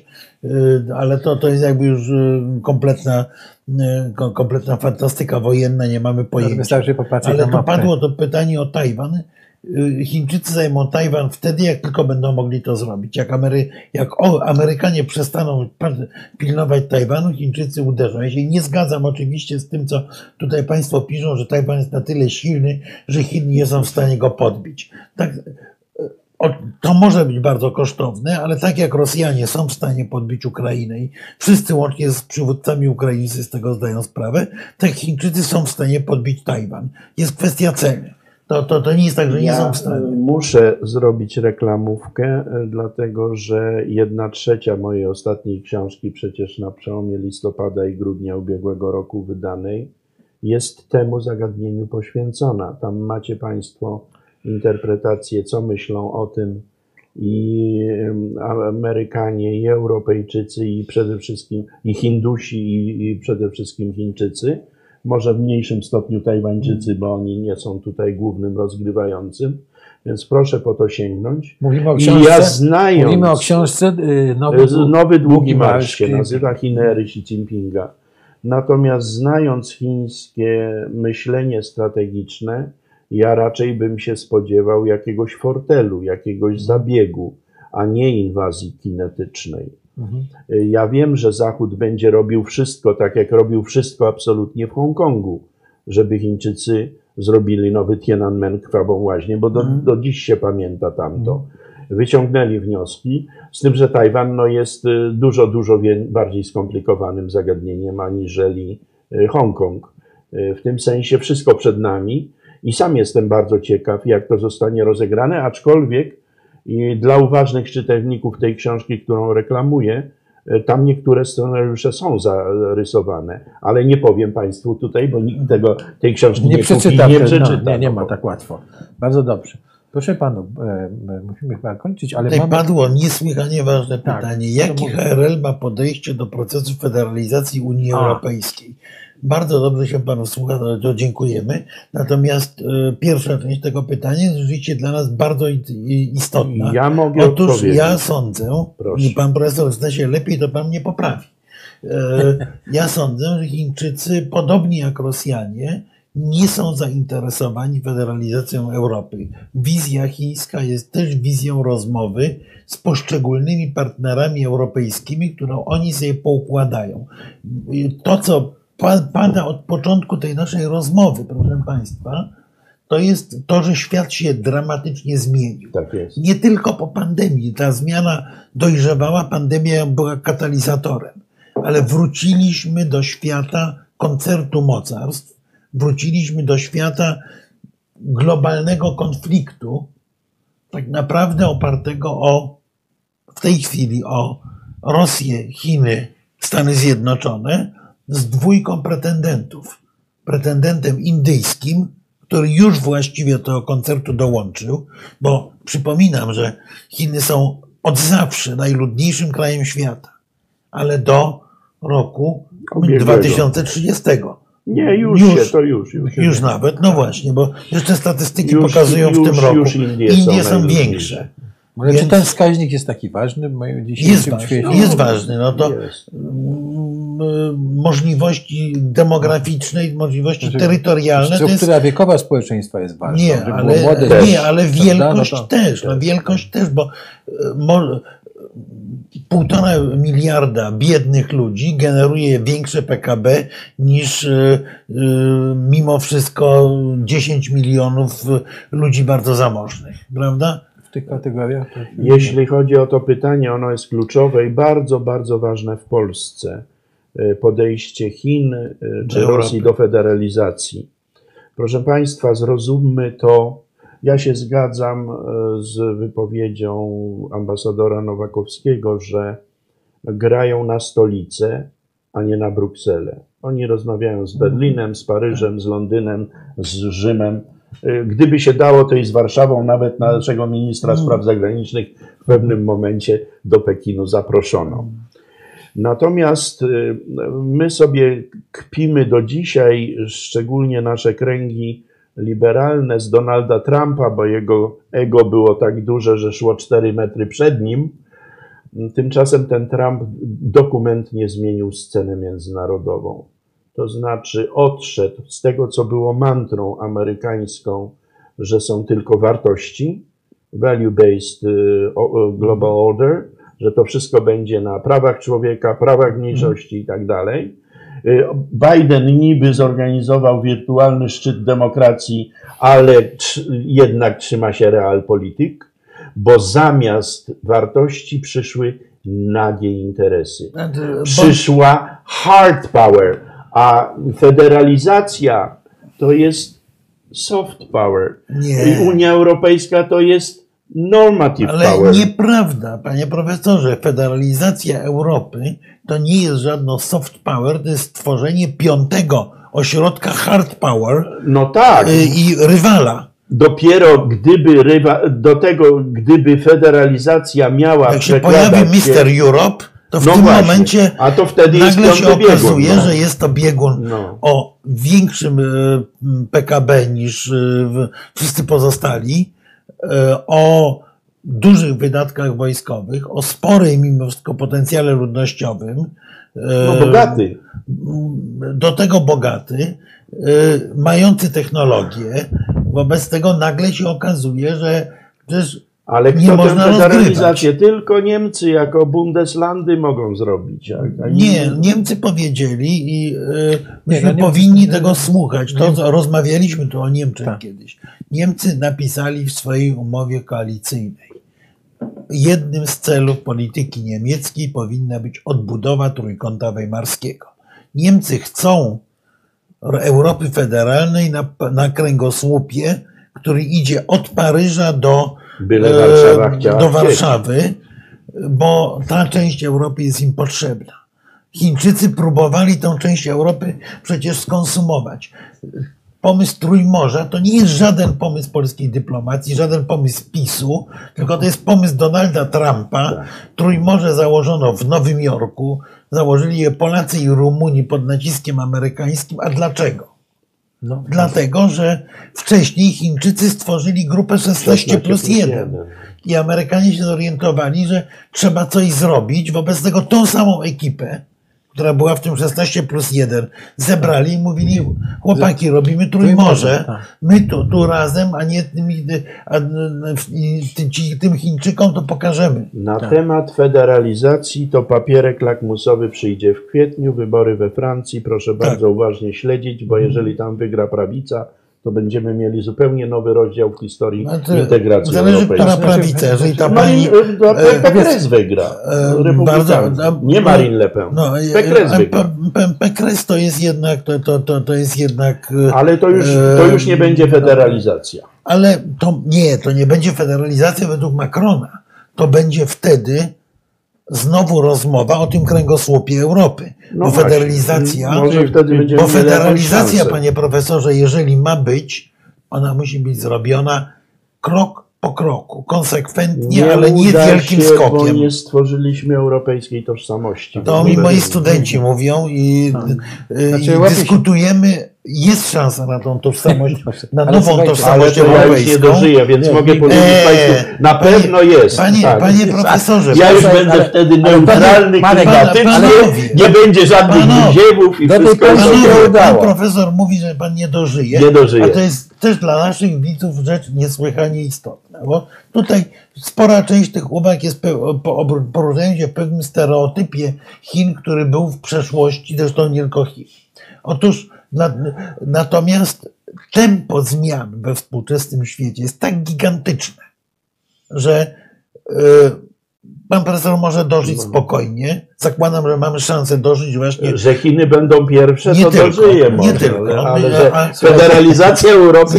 Ale pojawienie się korzeni nowej tożsamości europejskiej, czy nowego mitu europejskiego jest niesłychanie istotne. Myśmy też o tym tu kiedyś zaczęli rozmawiać, tę rozmowę pewnie trzeba będzie kontynuować. Natomiast ja powiem tak. Problemem w gruncie rzeczy jest kryzys Kościoła i kryzys chrześcijaństwa tak naprawdę. Kryzys chrześcijaństwa, które do tej pory było tym czynnikiem spajającym Europę. Więcej tych kryzysów. Zapraszam się jako do niedawna dyrektor Centrum Europejskiego Europy. Natomiast już zamykając tę kwestię, natomiast w tej chwili jest szansa, że opowieść, pamiętajmy, trzymam sobie opowieść o nowym ładzie, nowym zielonym ładzie europejskim może być taką narracją, która będzie tą opowieścią odbudowującą dumę europejską z siebie. Pan Kamil Persepolis, nie ma pan racji. USA owszem są wciąż najsilniejsze wojskowo, ale Chiny nie są na trzecim miejscu po Rosji, są zdecydowanie na drugim miejscu. Proszę sobie wziąć SIPRI, Stockholm International Peace Research Institute. Z jednym zastrzeżeniem, broń atomowa. W tym sensie są na trzecim. Proszę panów, znaczy my reagowaliśmy i na ile by było możliwe na te komentarze. Za mało przepraszamy Państwa. Tak, poprawimy się w przyszłości. Tak, ale nie zapytałem, ale to już będzie następna okazja. Gdzie my w tym wszystkim jesteśmy? Ta nasza nieszczęsna republika. Tak. No bo świat się zmienia, nasza dyplomacja chyba nie istnieje. Tutaj pan profesor... Ja mam taką definicję, że my jesteśmy takim zaściankiem, gdzie pipidówka dolna zwraca uwagę, co mówi pipidówka górna i to jest cały nasz horyzont. Tak, i na tym się kończy. No, poza tym, bądźmy szczerzy, nasze możliwości oddziaływania są ograniczone. Ale były trochę dyplomatyczne. Były, bo myśmy byli nieco powyżej swojej wagi, tak, byliśmy sprawni. Tak. W tej chwili to, co my możemy zrobić, to jest po pierwsze oczywiście pomodlić się, żeby nie było tej wojny na Pacyfiku, która jest, jak mówię, bardzo prawdopodobna. No bo ona ponieważ to i Amerykanie natychmiast wychodzą stąd bo to jest dla nich trzeci kierunek. Zagrożenie. I w tym momencie zostajemy sam na sam z Rosjanami, którzy mają wolną rękę ze strony amerykańskiej i europejskiej, żeby porządkować ten region Europy, a Władimir Putin napisał, jak chce, żeby ten region wyglądał i nie sądzę, żeby komukolwiek w Polsce ten pomysł się podobał. Wobec tego, co powinniśmy robić? Powinniśmy po pierwsze rzeczywiście robić absolutnie wszystko na rzecz stabilizacji, nie podgrzewania jakichkolwiek konfliktów, bo to jest to, o czym obaj mówiliśmy z profesorem i dzisiaj, i wcześniej, że mamy to okienko czasowe. Tak. Tych 10-12 lat, kiedy i Rosja, i Chiny są w stanie skrajnej, jak to się mówi ładnie dyplomatycznie, asertywności. Tak jest. I trzeba to przetrwać. Jest bardzo prawdopodobne. Ale Amerykanie też. Amerykanie też. Nie tylko Rosja i Chiny. Tak. Amerykanie też. Zgoda, tylko amerykańska asertywność, powiedzmy, że może nam się podobać, bo to oznacza rozlokowanie wojsk. Natomiast to jest po tym okienku czasowym te mocarstwa prawdopodobnie, bo to jest w ogóle inna spekulacja, ale prawdopodobnie oba te mocarstwa wejdą w mniejszy czy większy kryzys. Ten kryzys rosyjski bardzo prawdopodobny, chiński za mało się znam, żeby prognozować, ale też wielu analityków powiada, że Chiny po erze Xi mogą wpaść w pewien wewnętrzny kryzys i sukcesyjny, bo on złamał konsensus stworzony przez Denga. Po drugie, Chiny jednak mają tak przegrzaną gospodarkę, że ekonomiści średnio co roku... O ich gospodarkę ja bym się nie martwił, wolę się martwić o naszą. Okej, ale... Jednoznacznie. Nie, ale ja myślę, że i w wypadku Chin, i w wypadku Rosji jest głębokie zagrożenie politycznego kryzysu istotne i realne zagrożenie również tąpnięciem ekonomicznym w obu krajach. Kwestia Tajwanu, proszę pamiętać z naszej dzisiejszej debaty, że to jest ognisko zapalne bardzo groźne. To jest bomba. Więc jedna rzecz, bo tu nakrzyczał jeden z naszych najbardziej aktywnych dyskutantów, że to w ogóle nie mamy racji. Druga rzecz, którą Polska musi zrobić, to jest odbudowanie przynajmniej części własnego znaczenia. Gdzie my to znaczenie budujemy? My to znaczenie budujemy, będąc najkrócej mówiąc, brokerem interesów Zachodu na wschodzie. Wtedy mamy pewne wzmocnienie. Ten kręgosłup, w tym kręgosłupie Europy... No, najpierw trzeba w naszym domu posprzątać. To jest poza dyskusją. To jest tak jak z tą nową armią Bartosiaka, że dopóki się nie... Najpierw trzeba uporządkować Stowarzyszenie Euroatlantyckie. Jest chińskie cudowne powiedzenie. Szczęk oręża to klęska stratega. Tak. Czyli najpierw trzeba operacje myślowe, a potem różne armie nowego czy innego typu budować. W Stowarzyszeniu Euroatlantyckim zapraszamy oczywiście naszych widzów również do obserwowania stron Stowarzyszenia Euroatlantyckiego. Prowadzimy debatę między innymi z panem Jackiem Bartosiakiem również zaczęliśmy od właśnie tego reformy polskiej armii. Będziemy rozmawiali o reformie służb specjalnych, o reformie dyplomacji potrzebnej, ale tak naprawdę z tych debat wychodzi jedna rzecz, że Polsce jest potrzebne sprawne państwo. I to sprawne państwo może wtedy być częścią tego kręgosłupa Europy. Tylko sprawne. Bo niesprawne państwo to może być z przeproszeniem kością ogonową. Koń jaki jest, każdy widzi. Nie, prosimy ostatnie pytanie, żeby tego konia dobić. Ostatnie pytanie już nie będzie. Nie będzie. Już kończymy. Naprawdę. Bo proszę panów, no, zrobiliśmy ogromne koło, bo jak zawsze przeszliśmy od Chin, prawda, i skończyliśmy na Polsce. Ale bardzo słusznie na końcu. Bo w rzeczywistości polityka współczesna jest polityką globalną. Tak. Jeżeli nam się wydaje, że nasza chata skraja, to jesteśmy po prostu niemądrzy. Nie. My musimy interesować się tym, co się dzieje w Afryce. My musimy, czy nam się to podoba, czy nie. My musimy interesować się Chinami, bo jak powtarzam, jak Chińczycy napadną na Tajwan, to my lądujemy w sytuacji państwa będącego w historycznym przeciągu zupełnie w innym miejscu, prawda? Więc Tajwan nas obchodzi. Obchodzi nas tysiące innych rzeczy, musi nas obchodzić. Trudno, polityka się taka zrobiła. I po to są nasze spotkania i debaty.